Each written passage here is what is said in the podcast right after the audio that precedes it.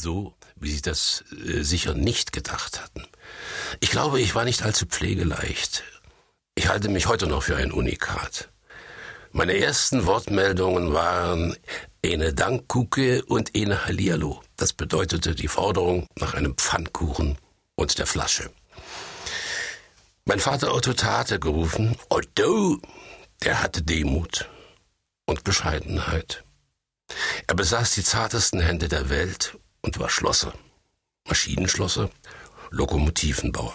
Mein ganzer Stolz. Es gab diese Hedstedter Eisenbahn, welche die Stadt Halle mit der Stadt Hedstedt verband. Es war eine schöne Eisenbahn, schöner als die Reichsbahn, zu der sie nicht gehörte. In Niedleben, dem Nachbardorf, gab es eine Reparaturwerkstatt, eine riesengroße Halle, in der die Lokomotiven rollfähig gemacht wurden. Lokomotiven reparieren, das machte mein Vater. Er hatte acht Mitarbeiter und diese Kolonne nahm die kolossalen Maschinen bis auf die letzte Schraube auseinander und richtete und hämmerte. Mein Vater konnte die verbogenen Bleche am besten glätten. Er beherrschte das zarte Hämmern, weil er zarte Hände hatte und überhaupt Gefühl besaß. Ich war in einem Alter zwischen Knabe und Halbstarkem.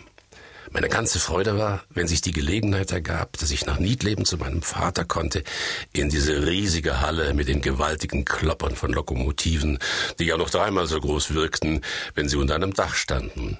Ich staunte Bauklötze, wie diese Männer mit geschickten Handgriffen arbeiteten. Ich bewunderte meinen Vater, der diese Kolosse zerlegen und wieder zusammenbauen konnte. Wenn ich auf den Führerstand klettern durfte, wuchs ich ein bisschen schneller. Nach der Reparatur wurde Probe gefahren und das fand zwischen Halle und Niedleben in Richtung Mansfelder Land statt.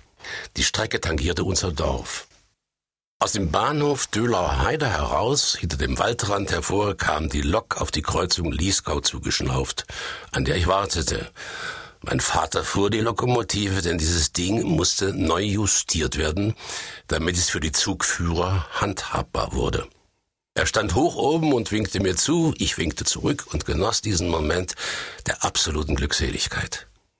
Mein von mir sehr geliebter Vater kannte jeden Handgriff, viele Handgriffe, vom Haare schneiden bis zum Schuhe besohlen machte er alles selbst. Eine Totalität auf kleiner Ebene. Diesen Vater habe ich 1976 sterbend erlebt nicht weit von der Stelle, wo er die Straße Dölau-Lieskau mit seiner Lokomotive kreuzte. Etwas oberhalb davon ist das Waldkrankenhaus, ein ehemaliges Luftwaffenlazarett. Zu einer unsäglichen Zeit wurde er dort eingeliefert, denn wegen Grippegefahr stand das Haus unter Quarantäne und war isoliert. Mein Schwager rief an, um mir zu sagen, dass mein Vater mit einer solchen bösen Grippe und einem Infarkt ins Krankenhaus gebracht worden war. Ich kam mit Angelika in seiner letzten Stunde aus Berlin, lud meine Mutter ins Auto, fuhr ins Krankenhaus. Die Geschwister kamen auch und wir betraten gemeinsam das Zimmer, sein Sterbezimmer. Mein Vater war in einem Zustand, wie er trauriger und erschütternder nicht sein konnte. Wir wussten Bescheid. Man fühlte die letzten Züge. Das unterschied sich in nichts vom Sterben des Papstes. Nur, dass es sehr einfach war fast kümmerlich. Nach einer Stunde tat der Vater den letzten Atemzug.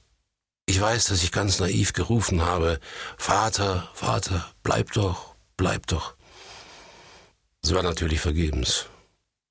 Ich verliere diese letzten Augenblicke, dieses Erleben müssen, aber auch erleben können des Todes nie aus meinem Kopf. In schwierigen Zeiten macht mich das Bild meines sterbenden Vaters demütig und gibt mir Kraft. Wir, die Familie, saßen vor dem Sterbezimmer im Flur des Krankenhauses. Ein schnoddriger jüngerer Arzt trat zu uns. In der Hand hielt er das Köfferchen mit den wenigen Habseligkeiten meines Vaters. Wer sind hier der zuständige Angehörige? raunzte er. Meine Mutter saß neben mir und weinte. Es war zum Gott erbarmen. Ich stand auf und nahm ihm den Koffer aus der Hand. Mir war Hundeelend. Glaubwürdigkeit. Dafür stand mein Vater. Er war dem Lebensbereich, den er zu verantworten und zu behüten hatte, das waren Erna, unsere Mutter und